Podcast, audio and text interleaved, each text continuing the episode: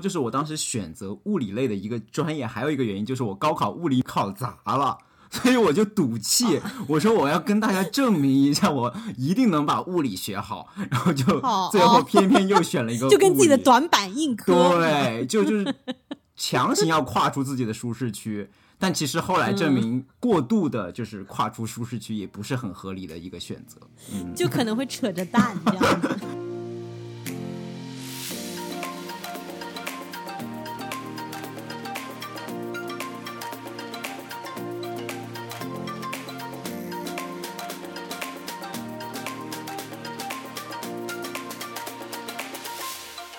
家好，欢迎来到三言两语，我是主播 Emma。我们最亲爱的主播 Harry 这一次终于回归了。我觉得我再不做节目，听众们可能就不记得另外一个主播到底是 Harry 还是 Henry 了。真的，我跟你讲，我上上三期节目，我在剪的时候，我自己都很恍惚，你知道吗？你赶紧回来，赶紧回来，要不然可能我都把你忘了。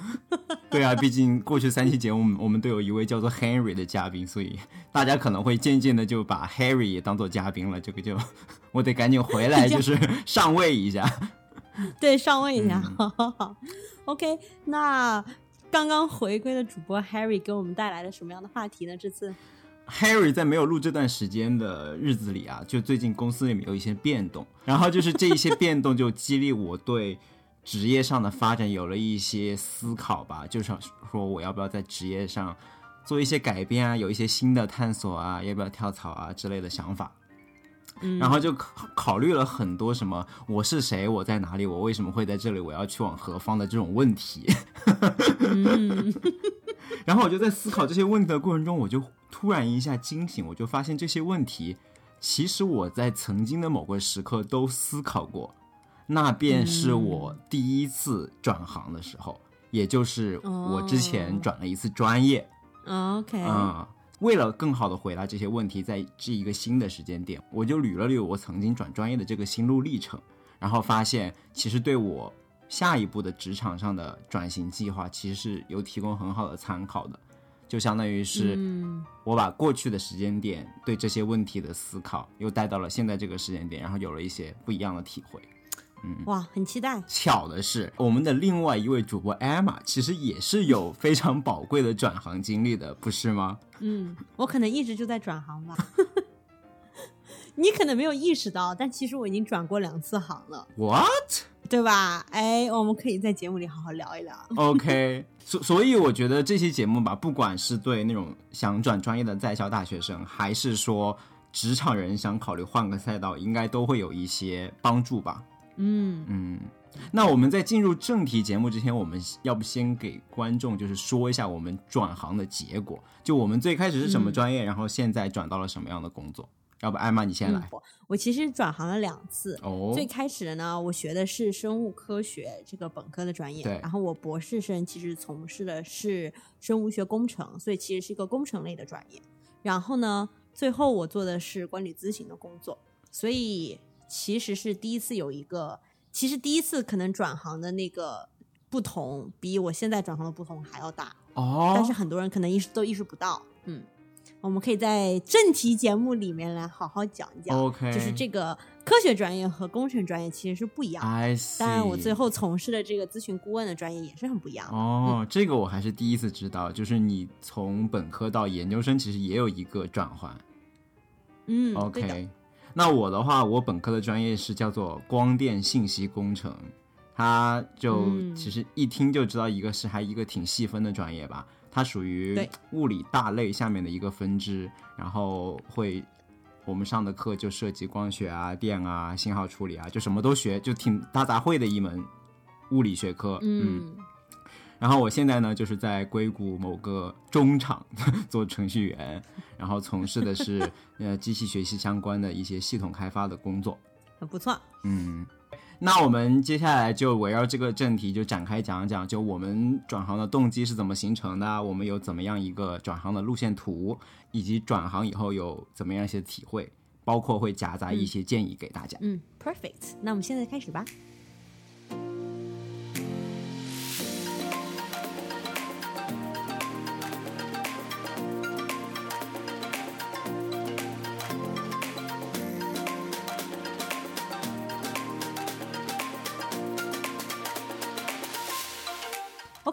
那 Harry，你可以跟我们聊一下你最初就是做出的这个转行或者说转专业的这个决定和动机是怎么回事？OK，我觉得我们可以先聊聊我们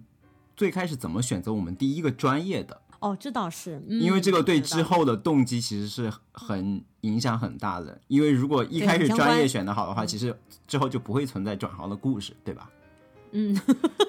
说实话，我觉得当时选高考选专业其实挺随意的吧，因为就是不知道自己想要什么。我还是一个挺迷茫的人，就当时在做选专业的时候，那在迷茫的情况下，最安全的选择就是按照排名去选，对吧？就选我我的分可以够到的最好的专业，不管这个专业有没有前途，它如果分是比较高的话，那就意味着它集合了很多优秀的生源，优秀你可以结识到很多优秀的人，对吧？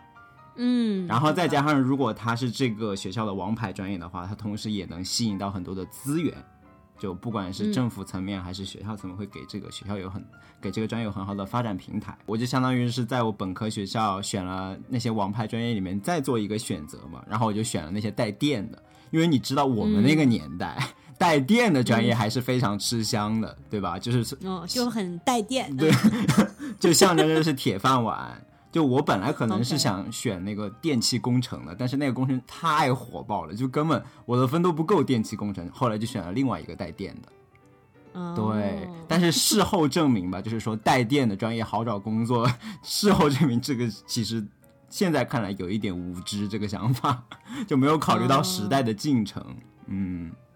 呃，所以就是说，其实当初在你选专业的时候，他就是比如说你入学的那一年啊。如果你是一个毕业生的话，你是确实是好找工作的，是吗？对啊，就当时就是家长都说啊，你要选个进电力局啊，然后这种很有保障的工作嘛。对，嗯嗯，我懂。嗯，但是就是其实就是因为时代变换了嘛。所以就相当于你当初选择那个专业，等你毕业的时候，它已经不是一个好找工作的专业。对，就跟很多人当初可能读一个研究生是为了毕业进大厂，然后可能出来发现 大厂大厂都关门了是吗？凉了，大厂都要倒闭了是吧？对，所以这个就很难预测了。就是你跟着排名选的话，你就只能是选当时当下最好的这个。就只能跟跟着当下的热点。嗯，我那我觉得我这边的故事的话，还蛮能跟你形成一个互补的。哦，OK，我可以先讲一下。其实我当初大学选专业的时候，选了生物这个专业呢，还真是我跟我爸妈讨论了好久之后选出来的。不是因为二十一世纪是生命的世纪吗？不是，因为其实当时呢，大家已经知道生物这个专业不好找工作，是一个天坑专业之一了。哦。但是呢，我在高中的时候，我学生物学的非常好，而且我觉得我学的很轻松，就是 OK，就是他这门学科我在学的时候，我觉得就是好像天然的，我就很能理解，呃，它里面的这些，就是就是我不需要去死记硬背，就是我觉得就是我可以非常容易的理解性记忆里面的内容。就是说，它就需它其实生物有点类似于理科里面的文科嘛，你同意吧？就有很多要背的东西。OK，但如果你理解了的话，你其实背起来会很容易。所以我其实高中的时候学生物就学得非常好，再加上呢，我从小其实就对这个学科挺有兴趣的，所以就相当于是一个兴趣加又擅长的一个交叉点。所以我当时就等于是放弃了好找工作这一个点，因为。我当时就抱着一种，我只要成为这个行业里面最顶尖的人，我就一定能找到工作的这样子的一种 自信。我觉得你开悟的好早哎，我觉得这个是对的，你这个想法是对的。我觉得还有一个原因，就是因为其实呢，我妈她小的时候，就是她上大学的时候，选择了一个嗯，就是一个很难进的那种专业。OK，她选择了数学系。嗯。就是相当于你我分数能考到这个程度，然后我才能进。但其实他不喜欢数学，然后他就之后你知道，就我们爸妈那个年代，很多时候工作都是分配的嘛，而且就肯定会跟你的专业是一致的。啊啊！就在我们爸妈那个年代是没有什么转行这种说法的，对对对，对吧？所以就是说，你肯定就是你学什么，你最后就工作什么，然后你很可能这一辈子就工作这个东西。然后我妈其实就一直是那种不停的就跟我讲说。啊，我选了一个我自己不喜欢的专业，然后做了一辈子我自己不喜欢的工作，所以呢，你就一定要去选一个你自己喜欢的专业，然后这样子，即使是你可能那个工作挣的钱也许不是很多，但至少你是做的是开心的。哦，所以他我们家就一直有这样一种 非常理想主义的一个氛围，对。然后所以在这种情况下呢，我就选择了这个生物科学这个专业。但是其实当时我对就是科学类的专业和工程类的专业其实不是特别懂什么区别，但是 anyway 就选了，嗯，然后也是。和我们的主播 Harry 成为了大学同学。OK，那我这里想再补充一句，就听了你妈的故事以后，就我觉得我的观念可能跟你爸妈还更像，就可以看出来我的观念其实跟你相比就落后一代人，你知道吗？你别，我当时你之后就会发现这个这个也有它的问题。嗯，你知道我为什么这么说？就是我当时选择物理类的一个专业，还有一个原因就是我高考物理没考砸了。所以我就赌气，我说我要跟大家证明一下，我一定能把物理学好，然后就最后偏偏又选了一个，就跟自己的短板硬磕，对，就就是强行要跨出自己的舒适区。但其实后来证明，过度的就是跨出舒适区也不是很合理的一个选择，嗯，就可能会扯着蛋这样子。对，这个之后我可以再，我我我我还会再深挖一下跟大家。嗯，OK，那 Harry，你之后选择了这个光电这个专业之后，是什么时候有了这个转行的这个萌芽的念头发生了呢？哎，那就是扯着蛋的时候了。对，就像刚才艾玛说的，好的，对，就是这个在舒适区里在。想要跨出舒适区的步子跨得太大，然后就扯着蛋了。对，因为当时读了一段时间以后，慢慢认清了这个专业的真相。一开始我以为这个带电的专业都好好找工作，结果后面发现，我的这个学科其实是非常的偏研究，就远离实际操作。他未来的对口工作可能就是在实验室里做研究员，然后或者说。在这个专业，你如果发展到人生巅峰，就是去拿诺奖的，就是冲着诺奖设置的一个专业，你知道吗？啊，就就跟我想找一份收入体面的对口工作，就是相去甚远。嗯嗯。然后在大学里面，我确实，然后有又迎来了很多这个考察自己学物理的机会，是吧？因为一大堆的物理课。结果对应结果就是又收获了一大堆的心理阴影，什么模电啊、电路理论啊、量子力学啊，都学的特别的痛苦，就一次又一次的产生了 PTSD，最终终于就是不甘心的下了，就是低下了头，觉得自己还真不是学物理的料。那很不错啊，至少你没有变成那种什么斯德哥尔摩综合症哦，什么虐我千百遍，然后我要更爱他那种的哦，没有吧？对，我觉得还是还是回头认清现实还是蛮好的。对，所以这里有一个 take away 给大家吧，就是跨出舒适区，我觉得是好的，但是你要知道，跨出舒适区的目的其实是为了探索更大的舒适区，而不是为了一脚踩到一个非常难受的区域里面把自己给困住。对，或者说永远不能因为为了跨出舒适区而跨出舒适区啊！就是你要跨出一个舒适区，你至少要有一个理由，而不是因为哦，因为那个东西就在我的舒适区之外，所以我就一定要试一试。那那可以让你试的舒适圈之外的东西，就是个无穷无限大的集合吧？是。然后刚才就是说到，就是意识到了问题嘛，但是真正的动机，就真正有这个转行的动机，是发生在大三的时候。然后大三的时候，我们当时有一门课，算是一个比较跨界的课吧，让大家去做了一个智能车的项目。然后就是在那个项目里面，我相当于是我第一次近距离的，就是用到了很多计算机的知识，因为你相当于是把你的算法直接编程在了那个小车上面，然后控制模块对，然后让它有了一些智能。我就真的是让我非常惊讶的第一次看到了计算机。的一丝灵光，就是他的，他也能展展现人类一样的智慧，就非常的 excited。然后就是这件事，就让我对计算机突然一下很有兴趣。加上我其实从小以来吧，其实对编程就有一定的向往，只是说由于条件限制，一直没有机会去接触这个东西。我第一次计算接触计算机应该是在小学的时候，就小学有一些开开始开设了一些信息学的课。然后电脑对电脑课对电脑房 要穿着那个什么鞋套进去，地上还对 exactly 对。然后还有还有一次就是高中的时候吧，就我们高中当时会鼓励大家去参加那种竞赛，就那个什么数理化生信息这一类的奥林匹克竞赛，因为当时好像还可以什么高考加分之类之类的，现在估计都不行了。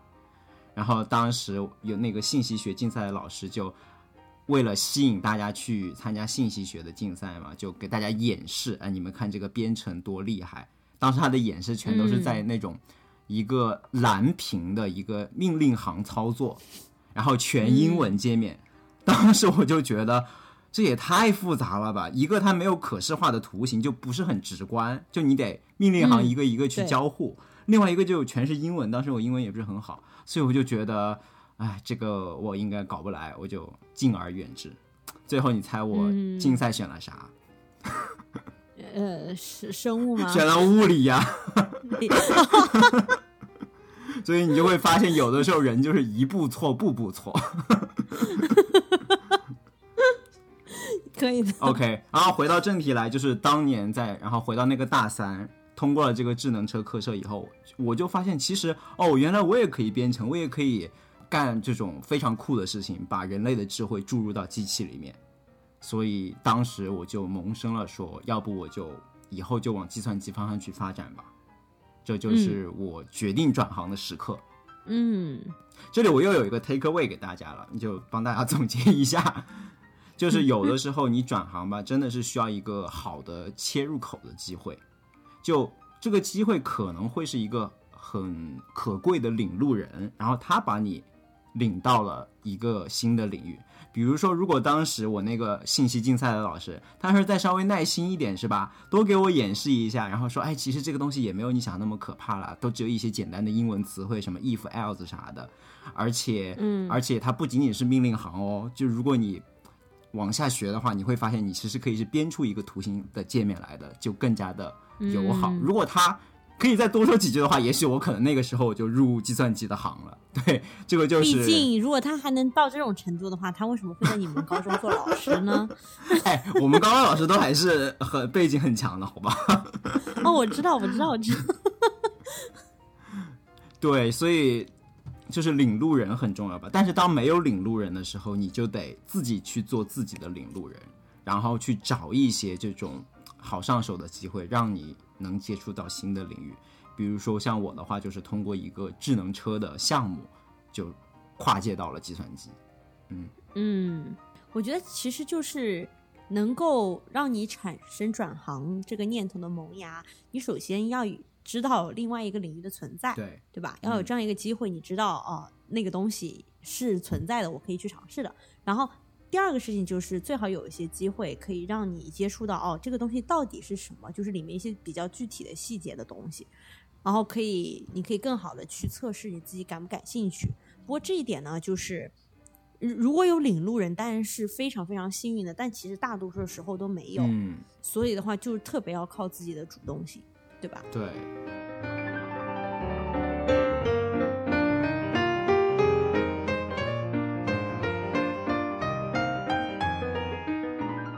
就是我从本科到研究生，就是我博士，我读的专业其实是不一样的。嗯，我可以先跟你讲一下生物科学和生物医学工程之间的区别。OK，生物科学的意思是指你通过做实验的方法，呃，或者是阅读文献，然后来去发现新的科学规律。嗯嗯。但是生物医学工程工程类的专业意思是你用已经存在在这个世界上的规律。来去做出一些新的东西，OK，然后这些东西可能就是有一些实际的应用，所以这是完全两码事。就一个是探索未知，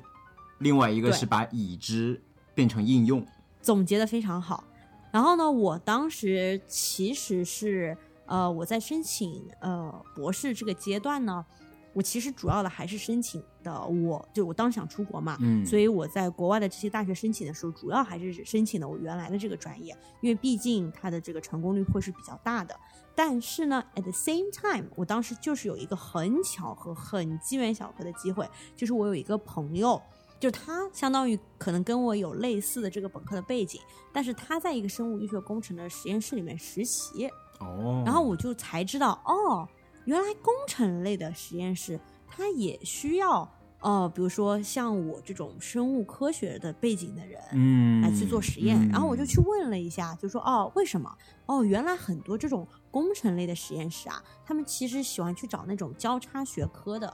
就是人，他们可能一个实验室里面就有学这个基础化学的人，有学就是生物科学的人，然后有些人可能学就是非常工程工程类的那种。嗯然后呢，所有的人之间人在一起为这一个呃某一个项目一起去努力，然后这个项目呢就会用到很多不同学科的知识，所以就有这种比较交叉学科的这种呃工程类的实验室。OK，那你去这样的实验室是继续发挥你生物科学的作用呢，还是说你要去做工程的事情？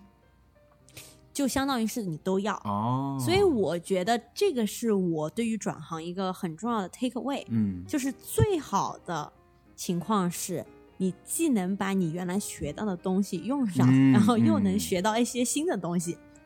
而且这样子的话，别人才更有可能去接受你。因为我如果说哦，我只是感兴趣，但是我转行，我给这个新的地方完全带来不了任何的 contribution，别人不一定会接受你。嗯，对吧？？就比如说像我，因为我要申请博士，博士就相当于是一份工作了，别人要给你钱的，别人给你付学费，别人给你付每个月的工资。如果如果做一件完全就是不相关的事情，他为什么要找我，而不是找已经有经验的人呢？对吧？对，所以在当时这样一个情况下呢，我就和那个实验室的老板联系了，也就是一个教授，然后我跟他聊了一下，他当时其实就对给我做了一个小小的面试，嗯我当时其实并不知道，但是他当时其实在做一个免疫学相关的项目，但他自己本身是化学出身的，他对免疫学并不了解。，OK，而我当时在本科的实验室导师就是研究免疫学的，而且我的免疫学是我在大学的，就是课程当中。虽然说我大部分的课程可能都是我们班第一吧，嗯但是、嗯嗯嗯，好，但是就是免疫学学的 一不小心被又烦了额外的烦了一好。下，所以呢，嗯所以他当时就问我的问题，我都可以很好的回答出来。嗯而且特别好笑的就是，像那种交叉学科的，因为很多人并不知道这样子的机会，所以不会有像我这样子的人去主动去申请这样一个实验室。因为像我这样的人都去申请我原本的专业了嘛，哦，所以就是他其实可能他都接触不到什么，就是像我这样的人，就是哦，我可能有这样的一个背景，但是我哦，我对一个这样新的工程类的学科感兴趣，一个交叉学科感兴趣，然后我带着我过去的背景，还可以就是为我的这个新的项目来做贡献的这样一个情况。嗯，所以呢，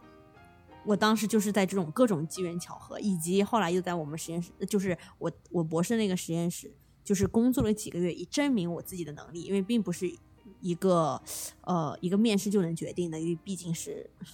老板付钱的嘛，对，所以又有几个几个月的辛苦工作，然后来证明我的实力之后，就是嗯。成功转正，成为了我们实验室的这个呃一员，嗯。OK，所以这个其实就是我第一次的转行经历，嗯，就是我其实是使用了我当时嗯、在本科当中学习的东西，然后只不过我做的东西就是它可能目的不一样。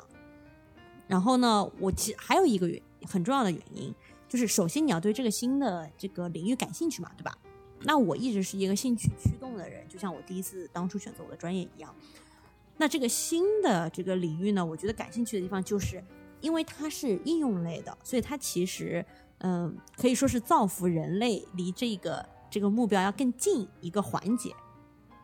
哦，因为你。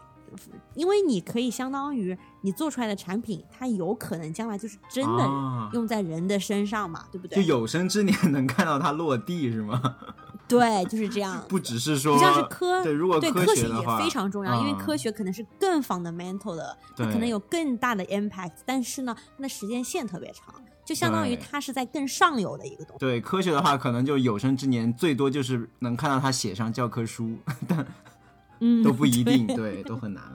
是的，嗯所以呢，我当时就想说，哦，如果我能可以去看一下更下游的，然后更贴近于我那个终端用户的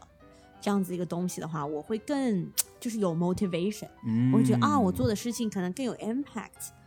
所以我当时就已经是呃抱着这样子的一种可以说是兴趣吧，呃一个念头，所以就决定啊，那我就试一试吧。啊，所以呢，我就转到了这个新的专业来开始了我的博士生涯。哦，所以你的第一次转行听上去更多的是一个兴趣驱使的，而且与其说嗯这是一个转行，可能更多的是有一点跨界的吧，因为你其实不是一个什么一百八十度大转弯，是吧？你是在没有放弃已有的经历已有的方向的情况下，你去探索了一些新的方向，而且跟原来是有很大重叠的。这事实上是我一直的原则，因为包括我再下一次的转行也是一样的。哦，那你要不要把下一次转行的这个动机也一并说了呢？OK，那我再一次转行呢，是可能是我博三的时候。首先呢，我一直知道这个博士生是可以去做管理咨询的，就是我知道。这个东西的存在，哎，这个很重要。我之前已经讲过了。那我知道它的存在呢，是因为有一个公众号叫做“奴隶社会”，里面呢，那个公众号的作者叫李一诺，他曾经是在 UCLA 做博士。OK，做完博士之后呢，加入了麦肯锡做咨询顾问。所以我知道啊，这些咨询公司是招聘啊这种叫做 Advanced Degree Candidate，就是具有高等学历。这个高等学历就是博士。医学博士和法学博士就是 PhD、MD、JD 这一类的，嗯，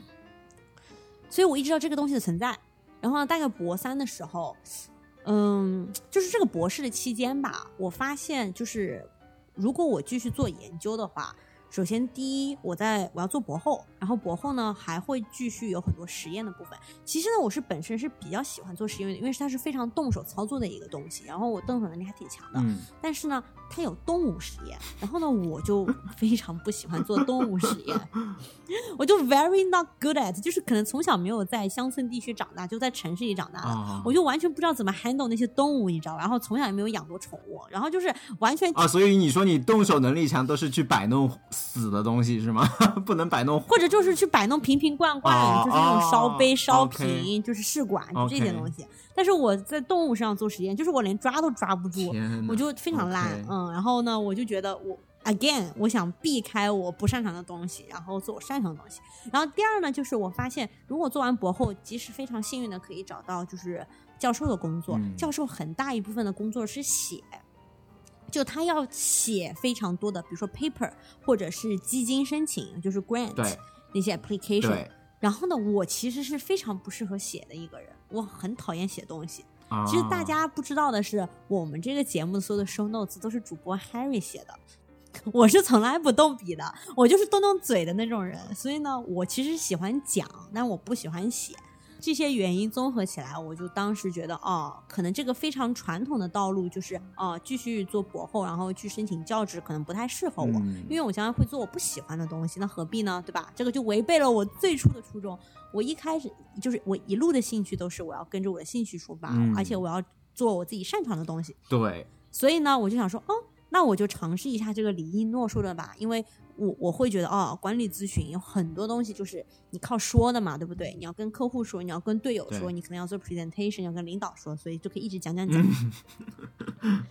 所以在这样的念头之下呢，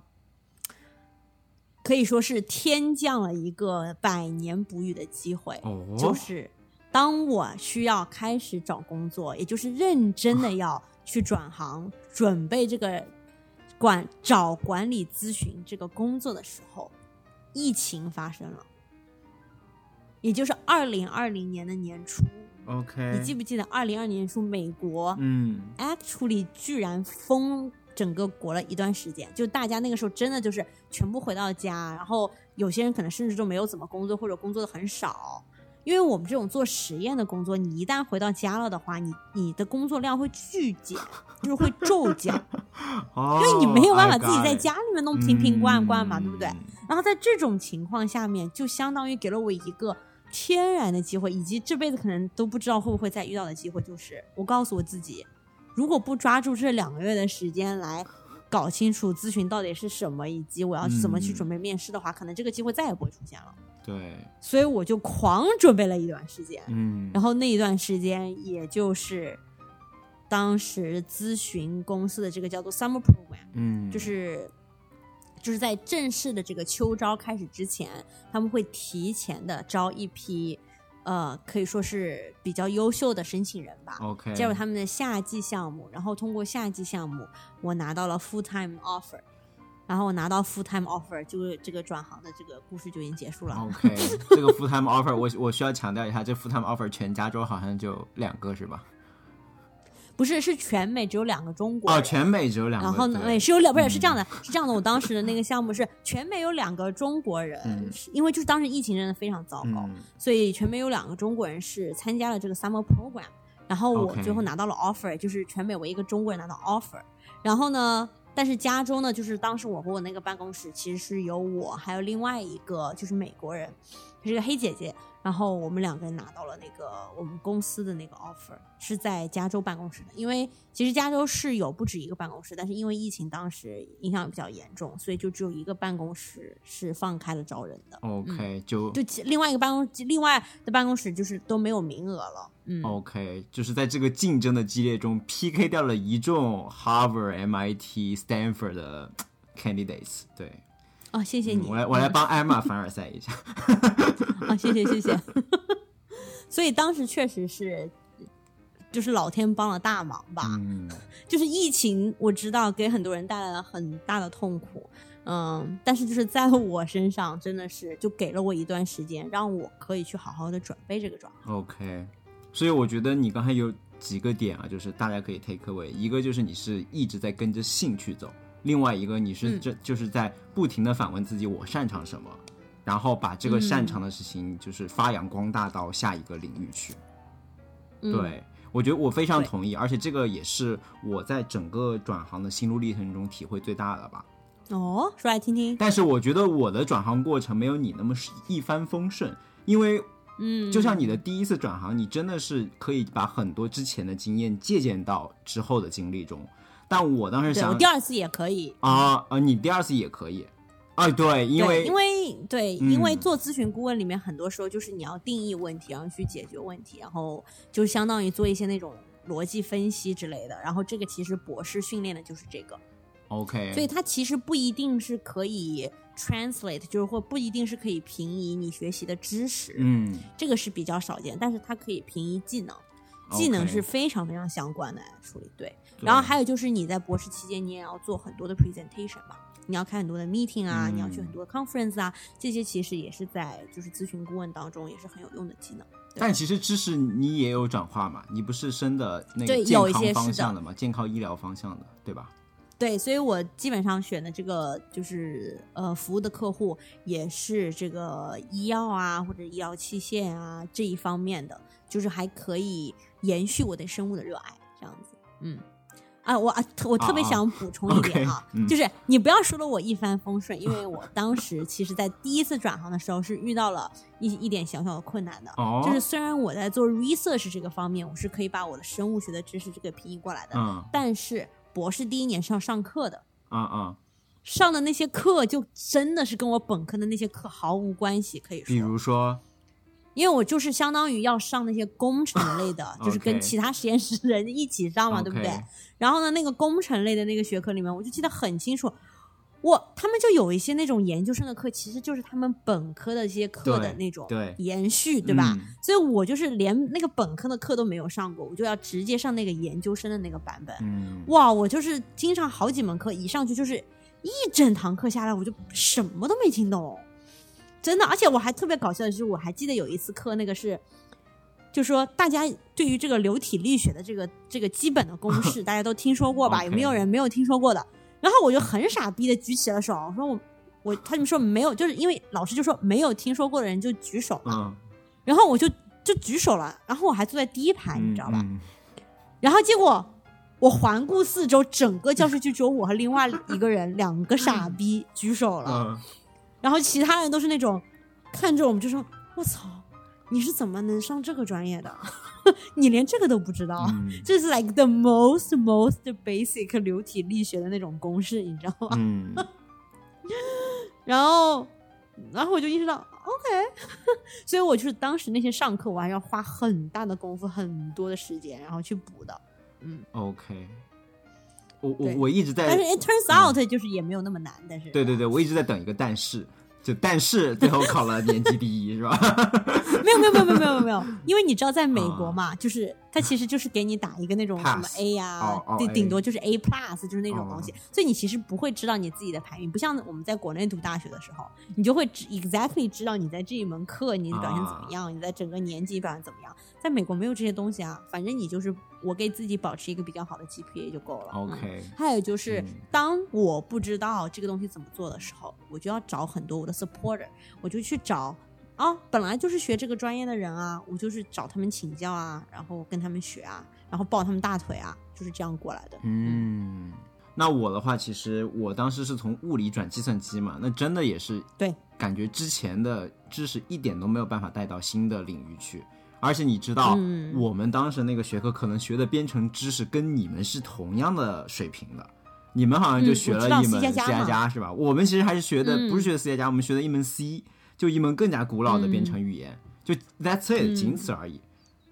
所以我觉得我当时可能转行，相比相对于你来说，其实是因为更为坎坷，然后真的是需要充分的发挥主观能动性的。接下来我可以来展开讲一讲。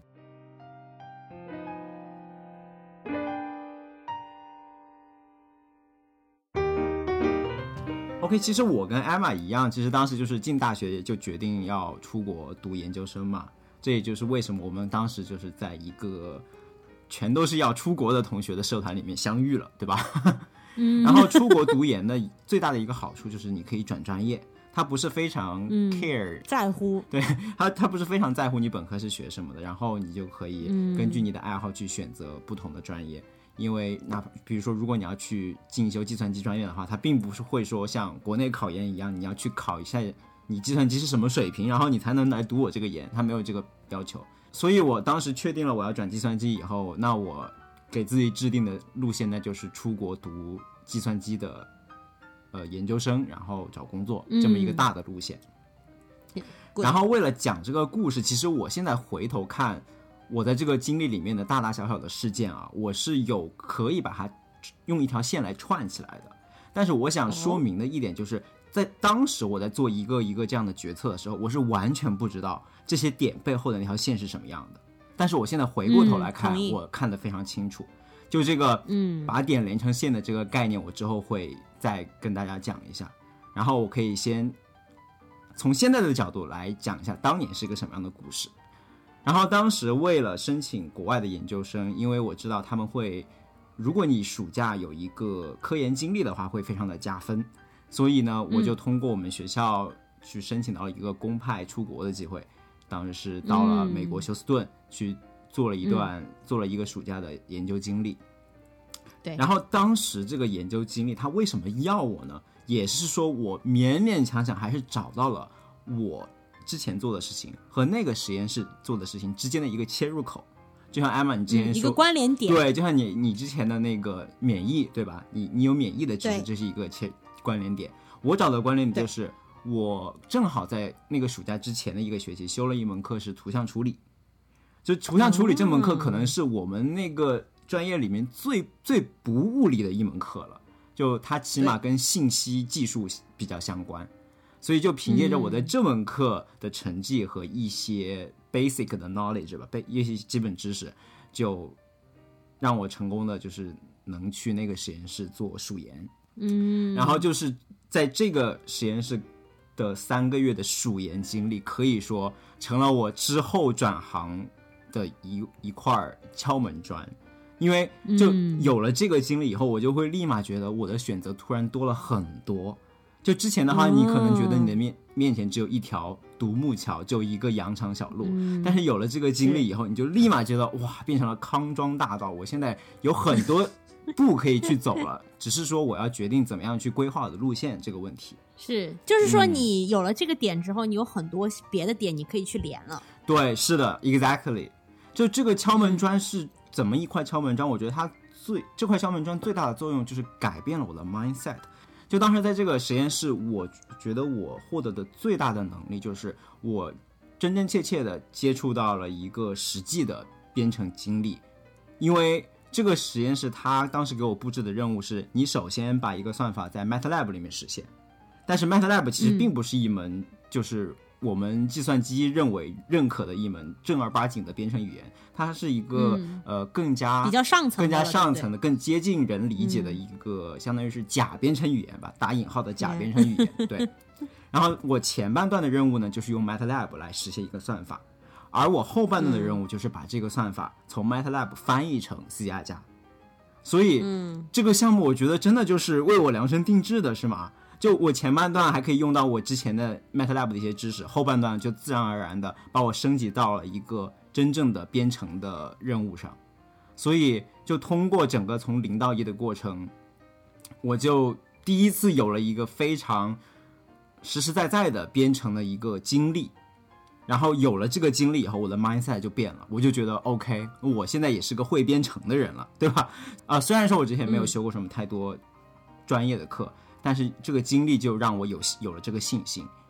有了这个信心以后，我就会，我开始认为我也算半个计算机专业的学生。然后通过这样改变了自己的 mindset 以后，就比如说你之前不会去看的那种计算机的论文，你会愿意去看了，你觉得我可以看得懂，然后也会开始。特别密切的关心计算机领域的一些相关的研究、一些情报，甚至我会去说，哎，要不我我在找学校的时候，我也可以看得懂那些学校网站上那些不同的 lab，他们老师都是在做的一些什么东西。嗯，说白了就是没有那么神秘，就是把这个坎儿去掉了以后，你你对一个你不熟悉的东西去魅了，你就觉得这个是我可以 handle 的。不过如此。对，嗯。然后那个鼠研回来了之后嘛。我就还是依然在关注一些图像处理相关的研究，就开始看了一些 paper，关注相关的新闻，然后我就关注到了当年也一位 Stanford 的华人科学家，叫做李飞飞，应该现在还挺有名的，就相当于是 AI 领域的大牛之一吧。我看了他当时的一个 TED Talk，那个 TED Talk 的主题就是说我怎么样把深度学习用于计算机视觉领域。嗯，对，这个我可以稍微简单介绍一下，就是。在用深度学习这个方法之前，就是如果你让计算机去认一个、去识别一个物体是狗还是猫，它可能都是基于一种 rule base，就是按照规律的。对，就你告诉他狗长什么样子，给他一个模板，然后他就去进行匹配，它匹配上了，它就知道 OK，这是一个狗。但前提是你要把这个模板、把这个狗的特征先要告诉他。但是就是你要首先 come up with the rule，对，这个 rule 在狗和猫身上就很难 establish the rule。对，但是深度学习的方法就是说，OK，我这些人工的操作我都把它省略，我就嗯把这些狗和猫的图片作为一个训练集给计算机，然后让它自己去，我通过告诉他这张图片是狗还是猫，通过这种大量的训练，让计算机自己去学到这样的模板是什么样的。学到什么样的特征是狗，什么样的特征是猫，所以这相当于是一个在智能的程度上，它就是更高了一层。嗯，所以我当时就被这个 idea 就被 surprise 到，我觉得这个太酷了，我想在这个方向继续研究下去。于是呢，我当时就在大四的时候，又利用我之前数研的经历，申请到了国内的另外一个实习，然后他们正好是在。深度学习上有做一些新的探索，当时我就在那一家公司又做了一段时间，就是有了这个实习以后，我就对 AI 啊、深度学习这个领域有了更多的体验了，以至于我最后毕业设计也用到了机器学习的算法，加上我图像处理的这个课题，所以当时我整个毕业设计其实可以说跟我们专业物理那一块的东西都不是很相关。但是最后还是有成功的 impress 到非常多的老师，然后他们都很惊讶，说你这个就全都是自学的吗？你就是你就就三个月你就做了这么多的工作嘛？就非常的不可思议。但其实这个其实是我过去一年的，包括很多实习经验里面积累的一个结果。对，嗯。然后再后来就是我其实，在毕业和真正的去研究生读研究生之间有一个 gap，当时有个半年的 gap。哦，对，因为你是春季，对我是春季入学的。然后这个 gap 的话，也是之前的经历吧，让我有幸就是去了一家国内当时还挺有名的一个 AI startup 实习。这个 AI startup 就现在已经成长的就是非常巨头，而且最近刚上市。对，然后在这个 AI startup 里面实习的时候，他们那个实习非常有意思，就他们那个公司就研究氛围特别的浓。就像一个，你可以把它说成是一个研究院都不为过，所以当时在这段时间时这个经历里面呢，我就发现我跟其他的那些同事相比，我真的不是一个做研究的料，因为你做研究的话，他们的日常工作就是每天要看非常多的 paper，然后把这些 paper 里面好的算法拿出来应用到，比如说某个 application 里面，某个应用里面去落地它。我，但是我这个人嘛，我就发现我一读 paper 我就犯困，所以说在这个经历里面，虽然我没有，在这个经历对我的最大的一个 take away 就是我认识到自己可能不是那么擅长的做研究，反而我会更加擅长去做一些呃工程的事情。这就是为什么之后出国的话，你还是有一个选择是读博还是读研究生嘛。而且之前我在休斯顿。当时修的蜀研那边的导师其实给了我一个博士的 offer，但最后我还是拒绝掉了。我觉得我适合，我更适合去业界进行一些工程师的工作，而不是成为一个 AI 科学家。所以最后就到了读研，然后在读研期间又补了很多计算机的基础课。因为之前在各种实实习的经历中，我也意识到自己。缺了很多这种计算机的基础课和那些 科班出身的相比吧，然后最终是在研究生读完的时候就找到了一份算是梦寐以求的大这个中厂的 硅谷硅谷中厂的一个实习吧。本来是大厂对吧？我的太变成中厂 是吧？就它不算是大厂，就只能叫中厂。然后并且拿到了 return offer，这个就是我的一个转行的过程。然后我这里面的最大的 take away 就是我刚才说的那个点连成线的概念，就这个这句话应该最开始是 Steve Jobs 他提出来的，他的原话是 You can't connect the dots looking forward, you can only connect them looking backward。就是你不可能去设计你前面的这些点，然后把这些点连起来。对，你只可能回头看你已经形成的点，然后想要连成一条怎么样的线。没错，对，所以就是说，我觉得。对对，一个转行的人来人，他他的意义就在于他他的建议就是告诉你说，你只要相信这个大方向是对的，你就勇敢的去往前迈步，你不需要太在乎说我这一步到底是有用还是没有用，因为最终我相信每一步都会有意义的，哪怕你说你这一步踏空了，是吧？那它其实它的意义就是说，它帮你其实排除了一个方向，你就不需要再往这个领域去探索了，它已经证明不 work 了。但是它缩小了你的那个解的空间，可以让你更容易的找到这个问题的解，对吧？对，所以我特别喜欢这句话，因为嗯，因为我就是那种不太会去做未来规划的人嘛。OK，你知道我也是不做那个什么 New Year Resolution 那种人，因为我就是相信你只能 connect the dots looking backwards。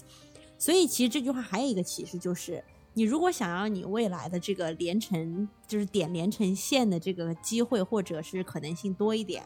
那你要做的事情就是让你背后的点尽量的多。对对，exactly，这就就就比如说你可能觉得 OK，就是你在做选选择的时候，你可能会觉得我做了 A 好像不 work，我做了 B 好像也不 work，但是有的时候你会发现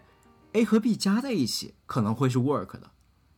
比如说。你有两段研究经历，似乎都对你想找的这份工作，可能貌似你自己觉得没什么卵用，但是，但是你可能就是在打动看你简历的人上面，就增大了他被打动的概率，因为可能就这个面试者就觉得哦，你这个 A 很有意思，另外一个面试者觉得你这个 B 好像其他人都没有这样的经历，当你这样的点多了以后，你自然而然他们有意义或者说发挥作用的机会就大了，嗯，是的。我是当时，你想我那个面试的时候，我怎么知道这个老板他要做一个免疫学项目，他正在手上要做。然后，但是我就是因为正好正好之前学了免疫学，而且还学的很好，对不对？嗯。所以就是说，你如果反正在你面前的这个点，你如果本来就是要做的话，那你就把它做好吧，因为也许这个点将来就会有用，谁知道呢？对。而且我想说，就是你往前走的还有一个目的，就是你可以不停的扩大你的视野。知道 what's out there，对吧？知道那里有什么，就像艾玛之前说的，你你跨一个领域的时候，你首先你要知道有一些什么样的领域，有一些什么样的机会，你可以适用到你。嗯，同意。就比如说，如果我当年没有去做那个数研的话，我可能就不会有开始读 paper 的习惯。我没有读 paper 的习惯，我就不会知道后来李飞飞做的那些深度学习的事情是那么的有意思。是那么的前沿，我就不会说在当时机器学习还不火的时候，就相当于是吃到了这个红利，对吧？搭上了这班车。所以，这个只有在你走了一步以后，你才能看到。而且你越往前走，你会就发现视野越大，你的路就越走越宽。对，嗯，其实本质上这些东西就是你把它就是 visualize，把它想象成一个那种连接网络。嗯，你只有到了一个新的点，你才知道这个点，因为它肯定连接了你过去的那个点，对不对？要不然你不可能跳到这个新的点。对。但是这个新的点，它肯定是除了你旧的那个点连接以外，它肯定有一些别的连接，是你原来的那个点没有连接到的点。对，所以呢，你就是可以不断的往前、往左、往右，反正就是要去不同的点啊。嗯，总之吧，就是我觉得大家就是要多用自己的信念去合理化我们的选择，而不要浪费过多的时间，就是在选 A 还是选 B 之间纠结、原地踏步。啊，超同意的，因为其实你可能现在的这个决定，就是没有什么多大的影响，有可能。对，就是因为你其实是因为你的时间就是有限的，你应该是在有限的时间里面去多尝试不同的点，对，然后这样子你就有超多的线可以连起来，而不是就是一个点都在那里想半天，然后这个点要不要走，就这样。因为我觉得其实很多时候，不管是不是转行，或者是做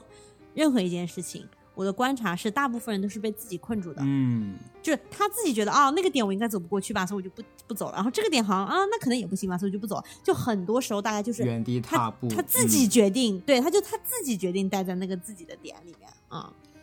但其实可能都是那些外界的你以为的阻碍因素，其实根本就没有人在阻碍你，只不过就是我先把自己否定了。所以这个 mindset 很重要，就是你先要允许你自己走出很多个点去啊。在别人别人阻止你之前，就是就是你不能够成功的走上一个点，永远不要因为你是因为你自己的原因，不要是你自己告诉你不行，你等别人告诉你不行再说。OK，所以所以听上去艾玛就是从来没有在这种没有纠结于过这种原地踏步是吧？哦，没有没有，我原来是一个超级就是做个选择要想半天的那种人，然后我觉得给我带来超多的焦虑，就是。我其实原来是一个想很多但是不行动的人，嗯，但是后来我就想明白了，就是如果要减少焦虑的话，就是应该是直接就是往前走，然后你不要想太多，你与其有那个时间在那想半天，你就其实你是没有足够的信息来做这个决定的，你就一定要再往前走，然后得到更多的信息，你才可能。Looking backwards，然后 做一些决定，就是这样。没错，就像我当时我 gap 那半年，其实我我当时极其纠结，我要不要去这个就是非常偏 research 的这个 startup 去实习，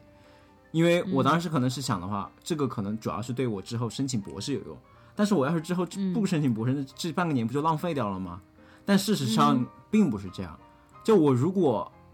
不去做这个实习，我会可能永远在这条路上死磕，不知道什么时候是尽头。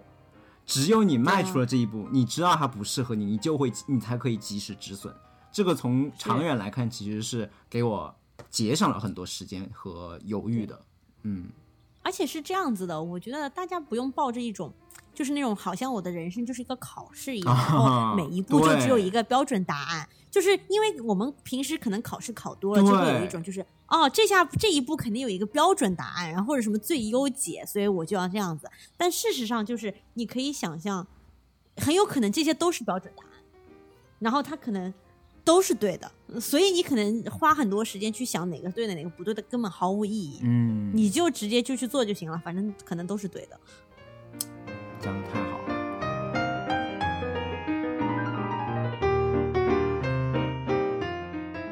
OK，那最后 Emma，我们来聊一聊，就我们现在转行后的一些体会吧。就比如说，你有没有后悔转行啊？然后转行后有没有遇到一些 challenge？以及说你之后打算是要继续转行呢，还是说可以就对现在的这个赛道很满意，我就继续努力深耕？首先，我我想问个问题啊。就是因为我们都是非科班出身嘛，你也不是之前不是学什么 MBA 之类的，因为嗯你呃，哎，你们咨询科班是指啥呀？是不是也没有科班啊？哎，对，所以呢，所以其实没有，因为我们这个这个行当呢，因为 business 就是商业，它本身其实就是 everything。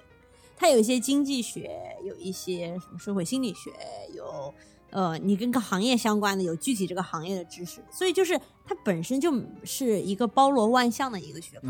所以我并不觉得它有一个是一种哦非常专的一个学科，所以它有一个科班，然后你必须要知道这些这些这些才行。所以我觉得这个其实真的不算是有一个困扰吧，嗯，I see。所以就说你们这个行业就决定了它没有一个科班的概念，对，可能就是比只能说是有很多的人，他们可能本科学的是经济学，嗯嗯，但只能说这个就是，就说我并不觉得它是个因果关系，它可能就是一种这样的一个现象，嗯，就他们只是大多数。但并不代表这个就叫科班，他们也不会称为自己是就是正统或者科班的人。嗯，OK。那对于我们工程类的专业来说，还是有科班的概念的。就你是科班出身和非科班出身，就大家理解上还是会有区别。但是呢，计算机这个行业，尤其互联网这个行业，有一个好处就是，由于它现在就是需求过于旺盛嘛，所以不同各种各样转行的人都会有。然后我可以给大家一个数字，就是说我所在的公司，可以说我们的程序员里面，可能可以说百分之五十都是非科班的，是一个非常大的比例。就百分之五十的人本科专业都不是计算机的，是就要么就是研究生转了计算机，要么就是研究生都不是计算机的。嗯嗯嗯。所以这个就是把这种非科班的困扰稍微淡化了一点。另外一个原因就是不需要被非科班所困扰的原因呢，就是说，其实，在工作里面，我发现专业技能可能也只占到你工作任务的百分之五十。哦，totally agree。对，其他百分之五十可能是 based on，就是基于你的经验啊、沟通能力啊、知识，就是你工作之后积累的知识，还有对人际关系的管理之类的。对，因为说实在的，我觉得现在的工作。我并不知道以前的工作是什么，就我们爸妈那个年代。但是我是觉得，应该未来越来越少有这种科班的概念吧。哦。就除非说在我们的教育体系上，就是它跟时代跟的就是特别紧。因为我觉得啊，就是时代的需求的变化速度是要比学校可以教你的，就是这个教材更新、老师素质更新的这个速度是要快的。所以我觉得在这种情况之下，一定是。学校教的东西可能就是越来越跟你学的东西是脱钩的，所以在这种像，即使是你一个所谓科班专业出身的人，你如果进入到一个行业是那种变化发展特别快的那种行业，那不就意味着你学的东西可能和等到你进入那个行业的时候就已经没什么太大关系了吗？那你是科班的话，就是其实优势也没有那么明显，对不对？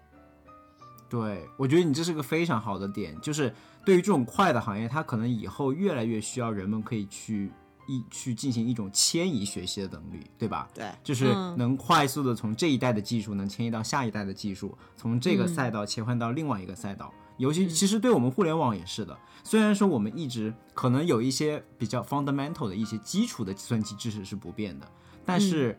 on top of that，在这个之上，它的技术，它用到的一些编程语言，它在不停的进化。这个你是要不停的去学习和适应的，嗯，对对，所以它其实一成不变的，万变不离其宗那一部分的知识是极少量的，而且这个量可能会越来越少，它可能就占你工作内容的百分之十、百分之二十这样。嗯，虽然说这个非科班不会过于的困扰我们，但是对，毕竟对于我们这种还是有一定专业化程度的工作，专业技能它。可能当你发展到一定程度吧，如果你不是科班出身的话，可能还是会有可能成为你的短板，因为毕竟，对吧？你比别人少了四年的科班训练，所以你的这个内功，你的就像刚才我说的，对于计算机这种原理上的一些直觉，可能就没有别人那么的敏感，这个是不可避免的。如果你不是计算机天才的话，对吧？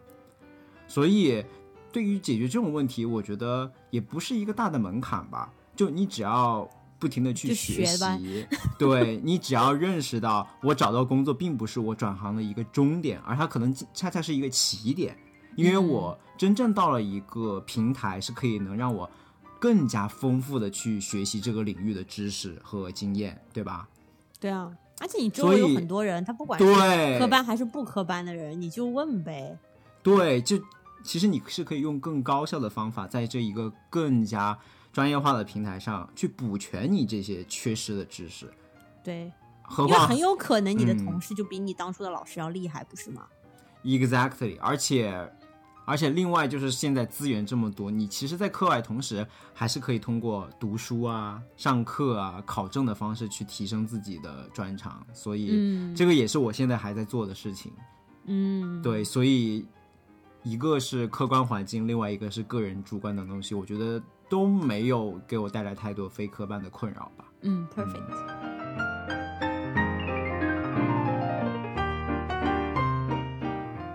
那你未来打算呢？是继续转行呢，还是努力深耕呢？呃，我猜是努力深耕，对不对？嗯，对也不对，因为大方向肯定是不会变。我觉得我肯定会一直在互联网 AI 这个领域去努力深耕。但是，这就是说到刚才那个，就是你走到你走了下一步，才会想下一步的问题。然后你走到我现在这个领域以后，你才会发现这个领域原来还有这么多的细分。所以我可能接下来的。问题就落在我要走哪个细分的方向，比如说我是想走技术呢，还是走管理路线？我是想具体用在这个领域去解决什么样的问题？这个问题可以是做一个产品，也可以是做一个工具，这是完全不一样的。嗯，当然也也还要考虑说你是想做甲方还是做乙方，就有很多这样的细分方向去考虑。但是总之总的大方向是不会变的，就是不会在大方向上去改变赛道。这个是我接下来想要去探索的吧，所以还是会继续努力，继续尝试深耕。对，对啊，因为本身你的这个职位，它的 over the time，它所要的要求也会不一样。对，所以肯定它是是个变化的，它 evolve。嗯嗯，但是但是会有一些可能领域内的这种呃职业类型的转型吧，比如说从技术到管理。嗯我觉得针对这个入职后的赛道转型的话题，我们可以另外开一期，以后跟大家讨论。当我们自己有了更多尝试以后，对吧？嗯，同意。嗯，那艾玛呢？你会一直在咨询领域深耕吗？因为我觉得咨询它本身就是一个你每三到六个月就在转行的事情。嗯，因为你每三到六个月，你就在做一个新的项目，这个项目可能是完全不同的一个行业的客户，然后做的这个工作内容可能是完全不同的一个，就是我们叫 capability，就是他做的事情不一样，就你可能原来是做采购方向的。然后将来可能是做一个 strategy 方向的，就是大家听了我们上面之前的三期节目，大家也可以了解到。所以我觉得就是并不存在一个哦，我是要继续深耕或者还是怎么转行。我觉得对于我来讲，我至少先做一做不同类型的项目嘛。嗯嗯。所以我们其实就是在一个。呀，就像就像你说的，就是又在深耕又在转行，对这样一个但是这个这个问题就可能会变成说，你会不会一直想在这种快速变化的环境中工作？你会不会说有一天，OK，我看准了一个方向，我就要 settle down 在这个方向，然后就只盯着这个方向？比如说，我就看到了制药这个问题，我就是全心全力在这个小方向去努力去成长，我就不要再做别的方向了。对我，我觉得你说说的这个问题非常好。那我现在没有答案，因为我觉得我还没有足够的点让我去连成一条线。所以我是那种不会给自己做一个在在没有点的情况下给自己做规划的那种人。OK，我觉得你就是你好像就是在不停的造点造点，然后造点，然后等着那个线它自然而然的就显现出来，是不是？对我就是那种人。嗯，因为我觉得这样子的话，就会给我不会有很大的那种精神上的压力。是，嗯，我就是那种，如果我没有一个计划，我不会觉得，或者我有一个长远的那种职业规划，我不会感到焦虑的人。就很多人就会觉得，哦，所以你 What's your three year plan? What's your five year plan? 你决定什么时候？你决定要在咨询公司做多久？然后你将来想听到一个什么样的客户？这个那个那个这个的。我每次有些人来问我这些问题，我都是啊。I don't have a plan. I just want to enjoy my time. You know，我就是我其实就是想做我喜欢做的事情，然后 over the time，然后这条线我觉得它会自己显现出来。嗯，OK，这就让我又想到了你当时说你领导问你你为什么选择了这份工作，你还记得吗？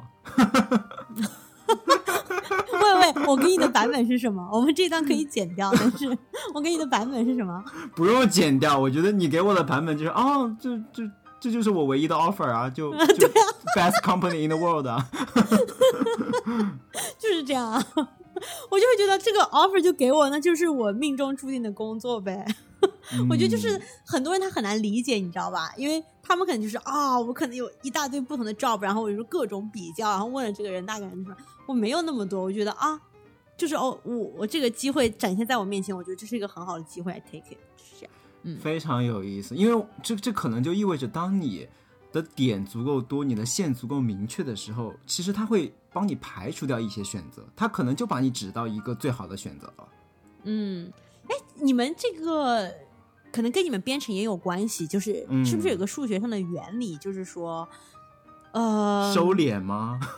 Something，就是说你，就是说是是不是就是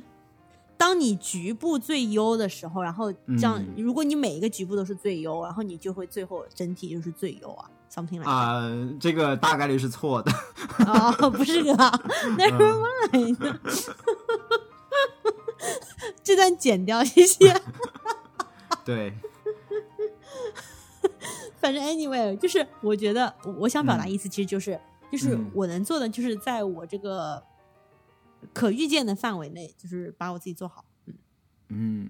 很棒。那我们就进入今天的 pick 环节吧。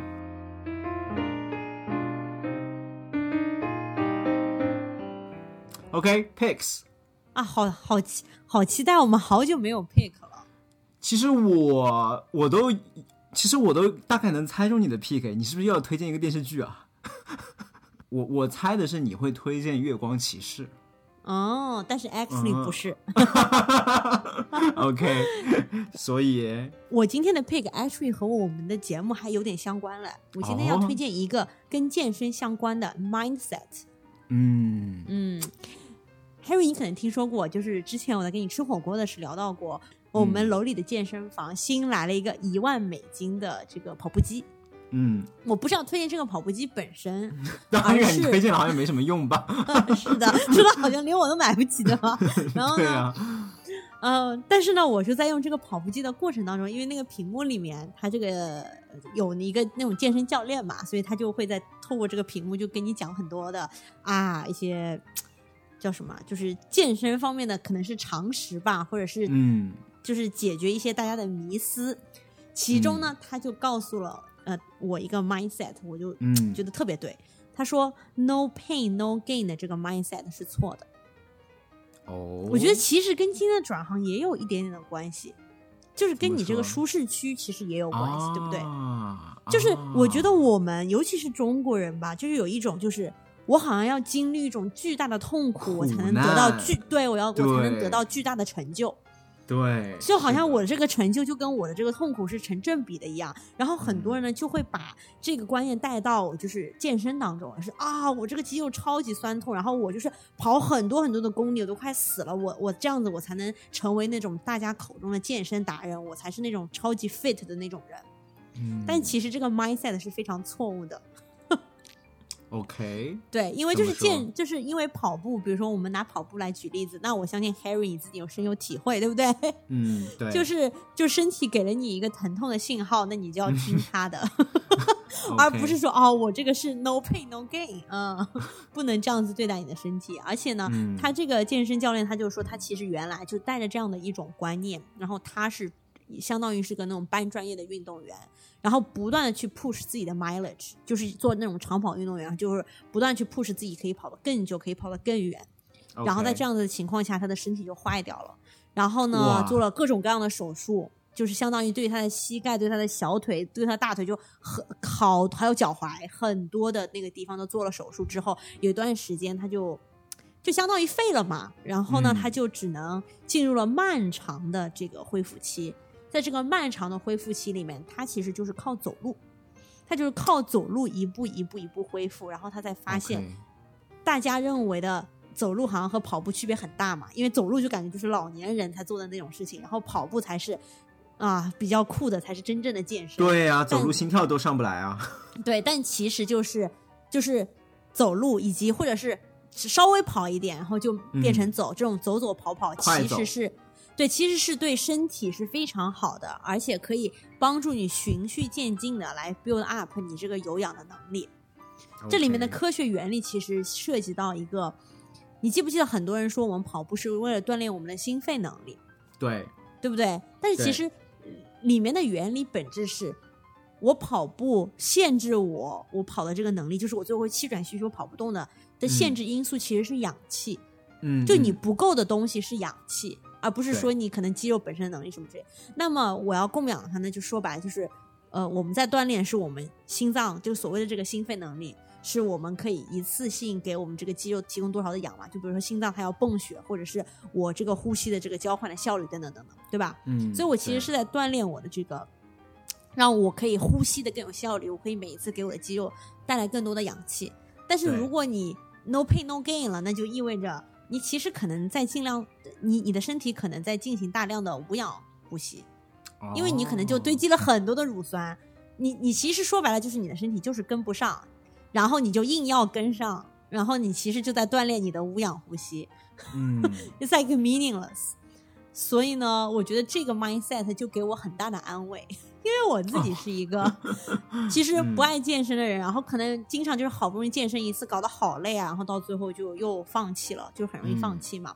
但是当这一个非常专业的人就跟我讲说，no pain no gain 这个 mindset 是错的，并不是要搞的那种要死要活，你才能成为一个很棒的，就是身体很好的人。他就说他最后恢复到就是靠着走走跑跑或者就是快走之类的，恢复到他比他原来的身体状况更好的一种程度。然后他才彻底的就去放弃了他原来的那种想法，那种错误的想法，以及他后来就去读了一个专业的那种研究生，就是专门运动科学那个方面的。然后他也从科学原理上面就是解释了，以及明白了。所以呢，想把这个 mindset 介绍给大家。嗯，OK，哎，那我好奇这个 mindset 对 Emma 现在的健身习惯有什么具体的影响呢？你现在就我觉得具体的影响就是，我即使只是每一天就多走一点，那也是很好的。不要就是说我一定要做的那种什么今天的运动，然后我今天才算是运动了。然后如果是我不做不了这个今天的运动，我今天就瘫在家里，就不要是这种两种极限。但其实中间的就只是那种多走几步，或者是我就是去跑步机上走个二三十分钟，其实也是非常非常有益的。如果你能坚持下去的话，嗯，确实，我觉得有的时候就是坚持比强度可能更重要。对，perfect。OK，那 Harry 你的 pick 呢？我的 pick 跟今天那是非常的相关，我我又想给大家推荐一期播客，啊，这个播客节目叫做《生动早咖啡》，然后我是其实几乎是每周都在跟这个播客，它就是一个资讯类的节目，会解读互联网企业啊，然后科技领域里面一些大大小小的新闻，做一些资讯的轻解读，每周更新两次，然后他最最近有一期呢，就聊到了这个转行。现在就是疫情啊，包括国内这种行业的这种呃震荡吧，就由于这种现在世界变得越来越快了，所以可能也促进大家了有更多转行的思考。而且确实，他也统计报告显示，就过去二零二二年的 Q one，有百分之四十的中高端人士都有转行的意向。然后他就根据这个话题编写了一个三分钟的转行指南，是一个声音版的转行指南。所以我觉得非常好，可以推荐给大家。然后我这里呢会把它列出来的转行指南的几个点稍微总结了一下，可以给大家有一个 preview。嗯，它这个转行指南其实虽然是写给职场人啊，但是我觉得对于更早的阶段，比如说在校学生想转专业，我觉得也是适用的。呃，第一个点就是要保持耐心，准备好长线作战，因为大多数的职业生涯改变都需要大概三年左右的时间，所以不要着急。第二个点就是多去回溯你过去的职业生涯，然后来剖析自我，因为你是最懂你自己的，你对自己的反思可能比其他人的建议都更有用。第三个点就是要充分的实验和尝试，至少要把一个考虑转行的选项带入现实。这样的选项可以是通过兼职或者做副业或者志愿工作。或者参加技能培训的方式，去接触你想进入的新的赛道。第四点是在新的领域建立你人际网络关系，比如你可以在求职网站上主动去搭讪别人，或者呢主动通过面试来获取信息。我觉得这个点非常好。大家都觉得面试只是一个找工作的工具，但其实面试也可以仅仅作为获得信息的工具。对，同意。最后一点就是说，要建立自己的转型故事，就要时刻做好准备，向别人解释自己的转行动机。比如，你可以把自己过往的一些努力啊，串成一个转行的故事线。同时呢，记得把你这个故事线能体现在你的简历或者比如说 LinkedIn 的档案上面，有助于他们的传播和被发现。这个就是我的一个总结，五个点。嗯如果大家想知道更多，他提了一些什么样的证据啊，然后研究的数据来支持这五个点，可以具体去听那个节目。而且我觉得他其实五个点跟我们今天聊的内容非常的 echo，对吧？嗯。所以大家也可以把二者结合起来，然后自己体会体会，感悟感悟一下。嗯，我懂了，那个就有点像原则，我们这有点像 case studies，我们这个就是具体的实例。嗯。嗯。OK。那这就是今天的节目。无暇与君一席，有缘三言两语。想听到更多关于美国职场的正经闲聊，欢迎订阅我们的节目。如果喜欢我们的节目，也欢迎分享给你身边的朋友。咱们下期节目见，拜拜，拜拜。